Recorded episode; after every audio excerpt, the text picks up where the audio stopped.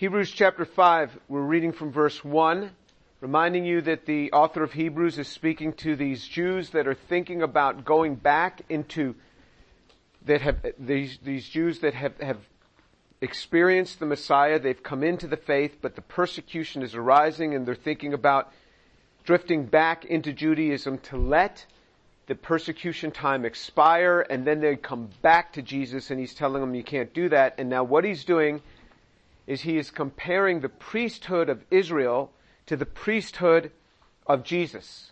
And so the first part he's doing is he's, he's, he's reiterating something that they already know, which is the priesthood of mankind, the priesthood in Israel. And he says in verse 1 of Hebrews chapter 5, For every high priest is taken from among men, for every high priest taken from among men is appointed on behalf of men in things pertaining to God in order to offer both gifts and sacrifices for sins, he can deal gently with the ignorant and misguided since he himself also is beset with weaknesses.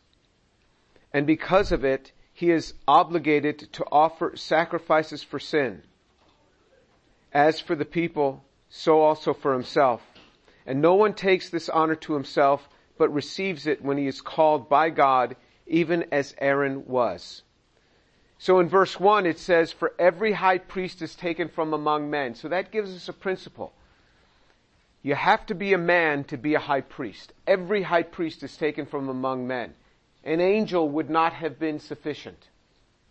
Jesus was taken from among men. Now he's, in this particular passage, he, this particular portion, he's speaking about the earthly priests that were there in Israel. They had to be taken from among men. That was the first requirement. And is appointed on behalf of men. Secondly, there's an appointment that takes place. It has to be by appointment. And you see this again in verse 4. It says, No one takes this honor to himself, but receives it when he is called by God, even as Aaron was. There were several people in the Old Testament that tried to take on the priesthood and the works of the priesthood, and they got in big trouble for it. There was a man named Korah. And in his rebellion, he tried to take on the priesthood. He was jealous of what Aaron had and he tried to take it upon himself. And it says the ground opened up and swallowed him and his entire family. There was a king named Uzziah. Uzziah took on a, an act of uh, offering up in the temple something that only the priest should have offered up. And Uzziah was a great king. But because of that act, he turned into a leper and he immediately had to leave the throne and he had to leave separately from the camp. Live separately from the camp. It says of, of, of, King Saul, King Saul offered up a sacrifice because Samuel had not yet appeared, so he figured, well, you know, Samuel's a high priest, I can do that. He offered up a sacrifice, and immediately after that, God said, that's it. I'm taking you out from being king, and he raised up David as being king, and he immediately denied the future kingship of King Saul because of that act. It is, and in verse 4 it says, no one takes the honor to himself, but he receives it. It is something that is given by God. But he says it is an honor. It is an honor to be a priest. That's what he's saying. It is an honor. But firstly, he's taken from among men. Secondly, he is appointed. One has to have the calling. He is appointed on behalf of men, back up in verse 1 in things pertaining to God. So he's appointed on people's behalf. The high priest is appointed on behalf of men in things pertaining to God. So you have this appointment that he is to stand there. This is something that was given by God in order to offer both gifts and sacrifices for sins. So the priest was to offer both gifts and sacrifices for sin. So these gifts are these meal offerings that he was to offer up. And then there were the sacrifices, the sin offerings that he was to offer up. So there's this different types of things that he is to offer up for the people. It says he can deal gently with the ignorant and misguided since he himself is beset with weakness. And because of it, he is obliged to offer sacrifices for sins. As for the people, so also for himself. So the priests always had to offer up sacrifices for sins for themselves, for themselves, and then for the people. It wasn't like that they were any different. But what allowed them to do this, it says, he can deal gently with the ignorant and misguided. There's this whole thing upon the priest because the priest was a man and was beset with the same weakness of the people, he had to, he could do this. Offer things up for himself and then for the people. So what I want to look at now is, is just look from this view of the priesthood.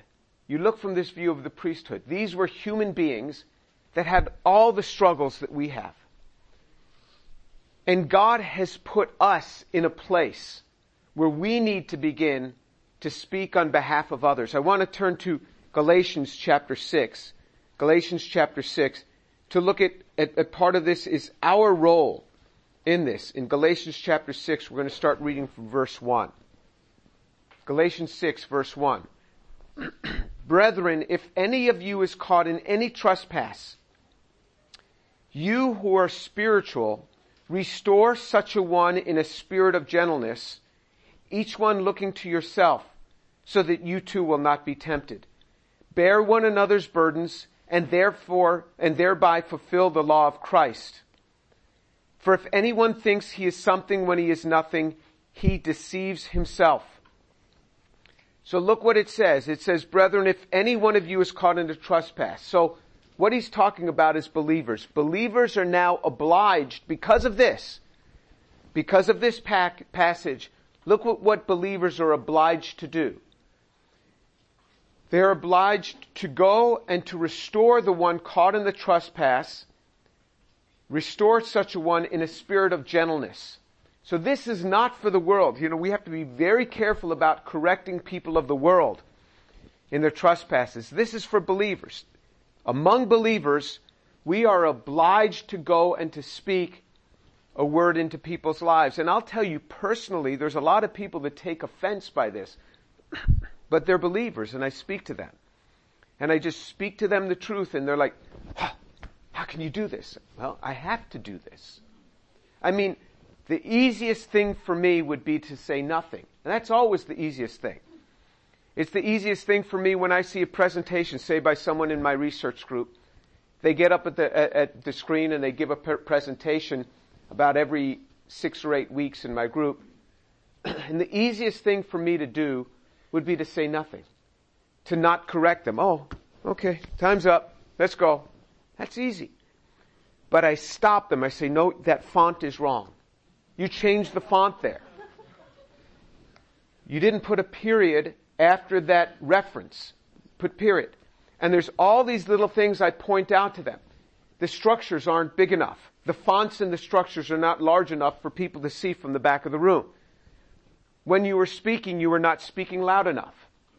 Not everybody could hear you. You focused in on one person the whole time. You just looked at me. Everybody else felt left out. You have to learn to address the audience. And I go through these things. Why do I bother? Why be so picky? I mean, what's the difference? because it's their job. If they want to get a job, they have to give a presentation. That presentation for a PhD, when they go out, they give a, a presentation. People are going to decide upon their getting the job or not based upon their presentation. That's why I want it to be right. That's how important it is to me as an educator. The much easier thing would be to just kick back and to say, oh, do what you want. Great. Good job. Let's go. No. It's to speak into a person's life.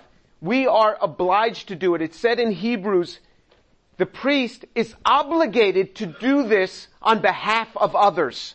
It's not like, oh well, you know, I, I don't feel like doing it. No, that's his job to do that. That's the priest's job. It says, brethren, in Galatians 6 1, if anyone is caught in any trespass, you who are spiritual restore such a one in the spirit of gentleness the whole spirit of gentleness allows us to relate.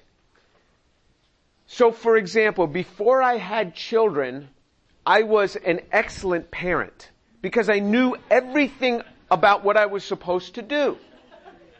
Because I had attended classes on parenting in the church before I had any kids.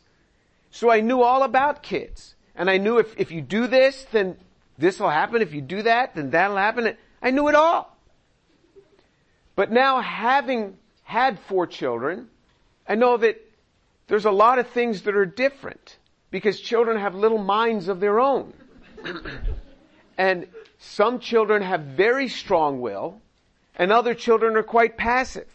And, and, and, uh, very often somebody will have a very strong-willed child and they're like, I, you know, calm down.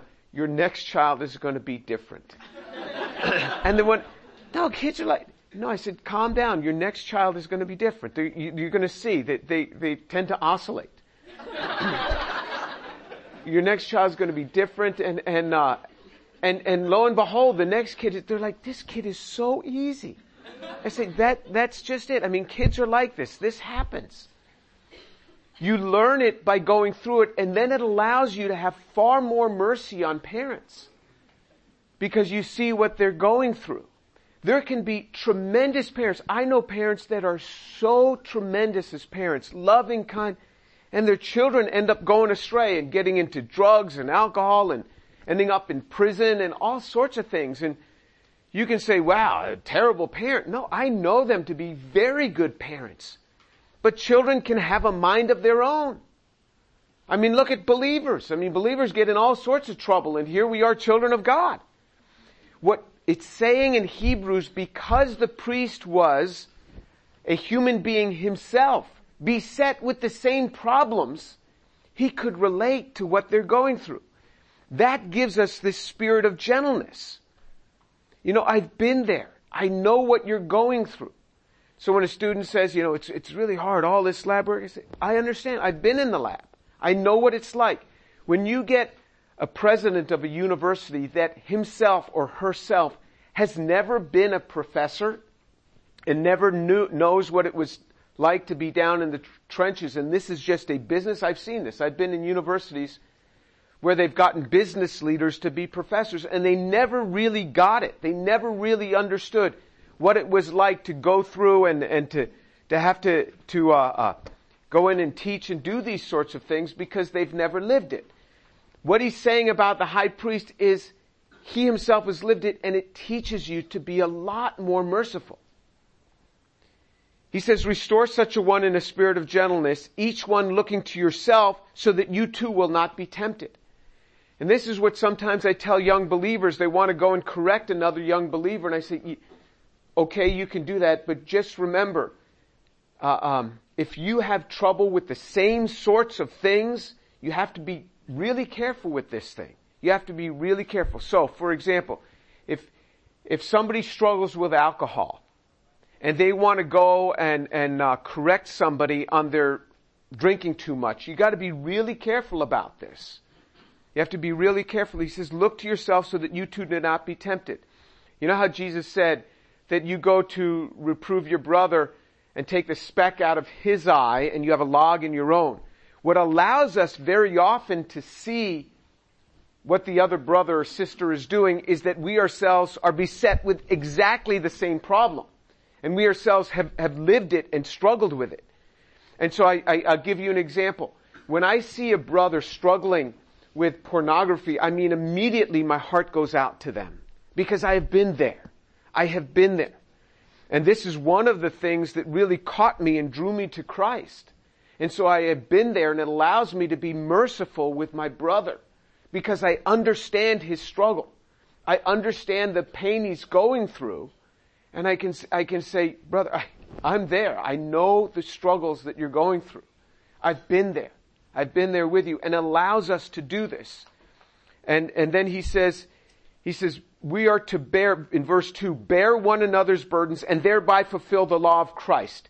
There is the law of Moses, 633, 613 commandments in the Old Testament, 613 laws that Moses gave. There is a law in the New Testament. Thank God we're free of the Old Testament. Jesus fulfilled them all. He set us free, but we are under the law of Christ. Jesus said, if you love me, keep my commandments. He never said, if you love me, keep the law. The law was the Old Testament. He says, if you love me, keep my commandments. Here he says, there is a law of Christ. Bear one another's burdens and you'll fulfill the law of Christ. You bear one another's burdens. This is what the church is about.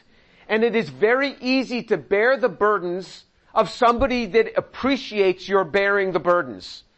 But the whole thing about Christianity is we bear the burdens of those who don't particularly care for our bearing the burdens or don't really appreciate it. This is exactly what God does. The whole message of Christianity is, you're on the cross for me. While I was yet a sinner, the scriptures say, while we were yet sinners, Christ died for us. He didn't say, turn around, follow me, and then I'll die for you. It says, while we were yet sinners, Christ died for us. The hand of the Lord is upon me, the scriptures say. Why would he dirty his hand with me? Why would he do that? The hand of the Lord is upon me, the scriptures say. In the book of Psalms, the hand of the Lord comes down upon us. Why would he dirty his hands? He is the one who reaches out to us. He is the one who does it. The whole thing about the believer is that we are the initiators to bear others' burdens. Why do I have to apologize to him? He ought to apologize to me first, then I'll apologize. Because you're the believer. Because we're the believer. We are the initiators as the priest was the one who initiates on behalf of the people. He was to offer up both gifts and sacrifices on behalf of the other. This is what the gospel calls the believer to. The gospel calls the believer to initiating on behalf of the other. All of us have a role in a priesthood. If you're, you're one day going to be a father or a mother, you have a role in this. Well, that lousy kid, I mean, look what he's doing. Initiated. It is up to the parent to initiate the love. It is up to the parent who is standing as like a priest for that one. It is up to every believer to initiate the love. This is the law of Christ. You bear one another's burden. Bear one another's burden. So the picture that Paul is putting forth here in the book of Galatians is there's a burden. It's not like, I'll bear your burden. It's, there's a lot of weight here. You bear a burden. Bear a burden is there's something heavy on your back. You bear one another's burden and thus fulfill the law of Christ. It is constantly, it is a lifetime of on behalf of the other, you are doing something on behalf of another. And very often it is us as believers that is, uh, that is the one, we are the one to initiate asking of the forgiveness. In a marriage, if you're always waiting for your spouse to come and, and well, when, when she apologizes to me, I'll be there. It just doesn't work that way. God has called us both. God has called us both to, to, uh, um, to bear one another's burdens. He says in, in verse 3 of Galatians chapter 6, For if anyone thinks he is something when he is nothing, he deceives himself. If you think you're something when you're nothing, you deceive yourself. He says, but each one must examine his own work, and then he will have reason for boasting in regard to himself alone, and not in regard to another, for each one will bear his own load. So you think, well, you know, I'll boast about what I do. Well, let's go down and see what Paul said about his own boasting in verse 14 of that same chapter.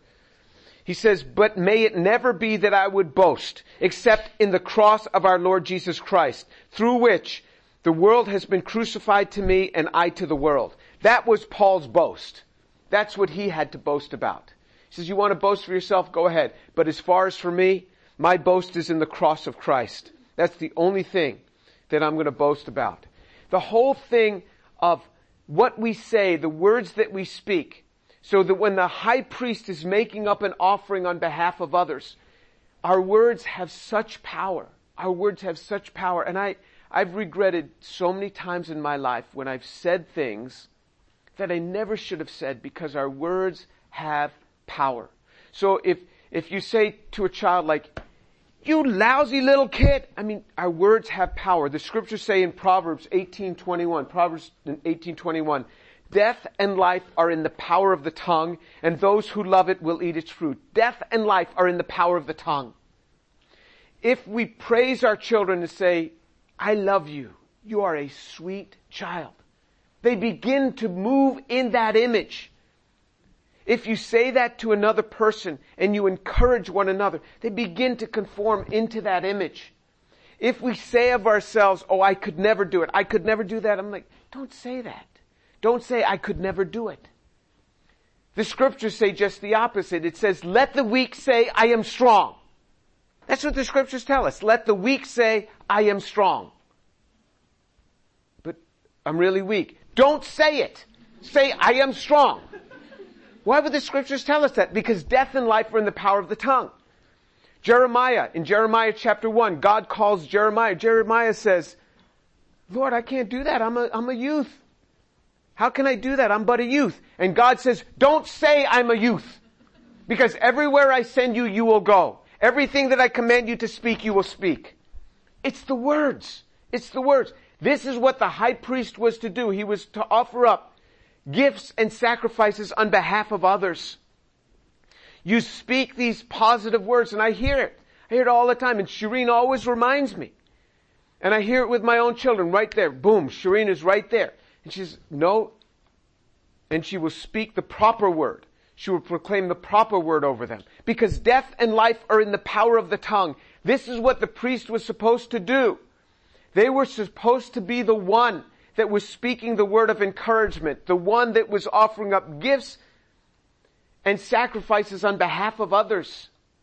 And they knew what it was like. I mean, if you ever think you're something, I mean, just just start driving down the highway. I mean, somebody's going to give you the universal sign of, I'm not happy with you. And, and see how you react.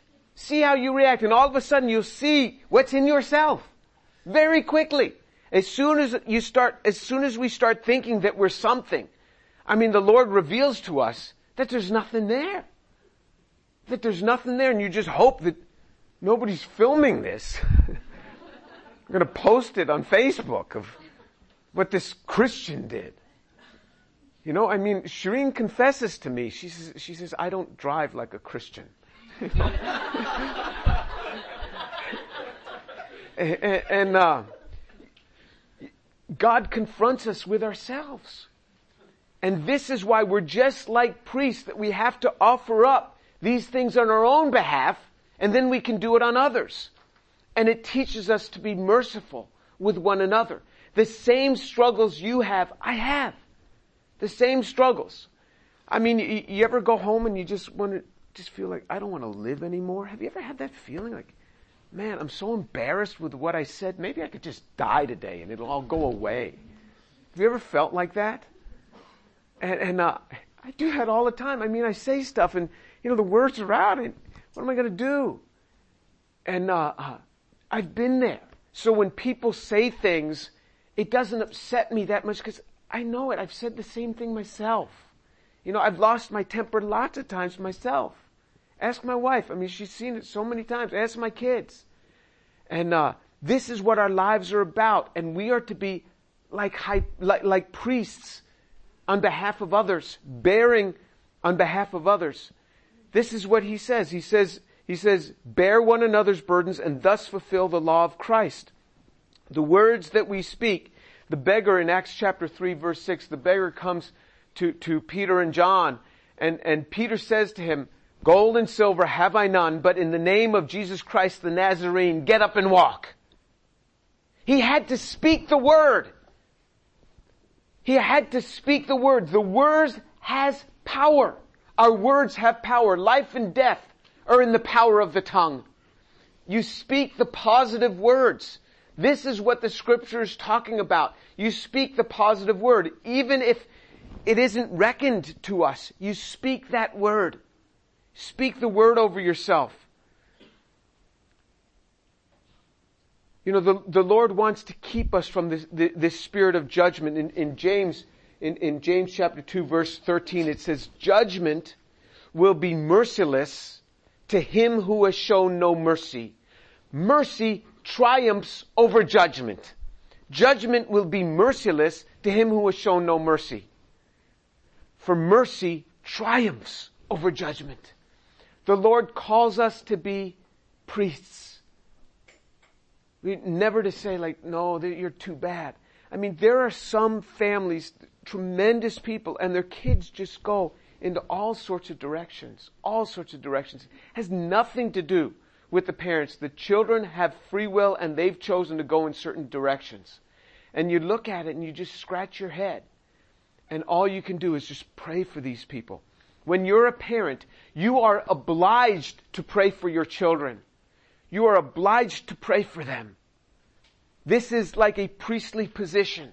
You're obliged to pray for your children. Every day I will pray for my children. Every day I pray for them.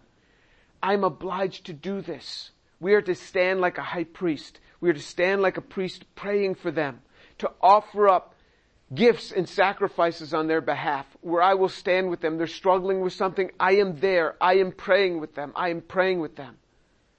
And they will always know that their dad is praying for them and their mom is praying for them. Every day we pray for our children. We are obliged to do that. You are obliged to do that, people under your care. This is what we're called to do. This wasn't just for a bunch of high priests. You know, and it's not easy to love when there's no reciprocity, when there's, when there's nothing else coming back. But this is exactly what he calls us to. He calls us as priests to be faithful in giving it out toward others. And this is why he says in Hebrews, he says, as human beings, because you're a person, you can relate to what they're going through. And this is the beautiful thing about the scriptures and the gospel. It exposes ourselves to us. You know, sometimes you, you meet people and you're like, why are you like this? Why, why, why are you doing this? But as unbelievers, they're unable, they're unable to see their own faults. They're unable to see this. And in the life of the believer, all of a sudden there's a Holy Spirit working. And you can call upon them to look at your own life. Isn't there something there? Isn't there something there that you struggle with? I remember I had a student come to my office. He says, how come you're always asking your students to, you're, you're always apologizing to your students, you know, the people who work with me? Because if, if I lose my temper with my graduates, I'm, I'm going to apologize. He says, you're always apologizing. I said, you know, I, I blow it. I said, you, you, know, wouldn't you, he says, just don't blow it in the first place. That's what I do. oh, okay. You know, and, and this is the beautiful thing about the gospel. This is the, the precious thing about the Word of God that we see that this Word was not designed by man, was not designed by human beings. This Word was designed by God to expose to us ourselves. This is the whole thing, like we took the Lord's Supper today. This is the whole thing is in the service we took the Lord's Supper, how, how it says, let a man examine himself. This self-examination. And it allows us to be far more faithful as a high priest. Because once we see ourselves and the weaknesses within ourselves and we see all the thoughts that go through our mind, just imagine if you recorded every thought that went through your mind and wrote it down on a piece of paper. Just in a day. Would you post that on Facebook? I just wanted you to see what was running through my mind today. I mean, nobody would do that. You'd have to be crazy to do that. But everyone would be able to relate, actually. Oh yeah, that could just as well have been my mind. This is what we all struggle with. You know, these, these fits of rage, these fits of anger and, and, and uh, these fits of lust that we all struggle with. And that's why God says, because he's a man and he has to offer up sacrifices for himself, Therefore, he can offer it, offer it up and he can be merciful with the misguided. He can be gentle with the misguided. This is what it's all about. This is what Christianity is about. As high priests, we are the initiators. To the world, we are the initiators. If you are mature in Christ, you are the initiator to go and to try to get this situation resolved. You're the one to initiate it. And I, I am so blessed. I remember at one time I was having this, this email exchange. It wasn't a bad exchange, but we, we were disagreeing with one another. This was with a campus minister, and this was almost 20 years ago, so none, none of you, you know him. He's long gone. Gone on to another campus. And we were having this, this disagreement on the scriptures by email, and he called me. He says, I want to deal with this with your voice. Let's, let, let, let's, and, and I really appreciated his initiating the next step was, was a phone call so we could see that we're not getting hot with one another. We're trying to get at, at what do the scriptures really say? What is the key issue here? He initiated this, and I so appreciated his initiating this with me. This is what we're called to do, to be the initiators, to go that extra step, to say, let me resolve this. If you're a parent, you are called to go that extra step with your child. You are just called to do it because kids do stupid things. And you're called to reach out and do that extra step. If your parents are unbelievers, then you are called to initiate it with them. You're called to initiate it with them. And, and, and with your, if you have a spouse that's going the wrong way, I mean, you know, you might be all angry, but the, the Lord calls us to initiate this. This is what the high priest was called to do. Because we are weak, we ourselves can relate to those who are going through a time of weakness. And all of us go through seasons where we're particularly touchy and weak. And we have to remember, oh, the guy's just going through a phase. He'll come out of it. Just encourage him. Just encourage him. Because you go through seasons. Something happens in your life and you go through a season and you have to learn to forgive these things and just let them go. Uh, Charles Spurgeon has a has a whole sermon, and I've, I've, I've spoken about it before, called "A Blind Eye and a Deaf Ear." Just and he says my blind eye and my deaf ear are actually my better eye and my better ear. Just let the thing go. Let the thing go. And this is what the scriptures call us to. That's why he calls us all to be priests, to offer up prayers, to offer up supplications, sacrifices on behalf of the other. Let's pray. Father, thank you so much for these brothers and sisters of mine. And I pray, Lord, that you would cause us to speak positive words because death and life are in the power of the tongue. Let the weak say, I am strong. Let the poor say, I am rich. Father, I pray that you would teach us to speak the positive word, to proclaim in the name of Jesus Christ the Nazarene, get up and walk. Before we see walking, we proclaim it. Father, I pray that you would do that in our lives. Father, that I pray that you would take each of us and make us like a priest to others, offering up prayers and supplications on behalf of others. Father, I pray that you would do that. Father, work on our lives, I pray. For the glory of Jesus, work on our lives. Father, I pray that you teach us to be merciful because mercy triumphs over judgment. Teach us, Lord, your ways for the glory of Jesus. And in his name I pray. Amen.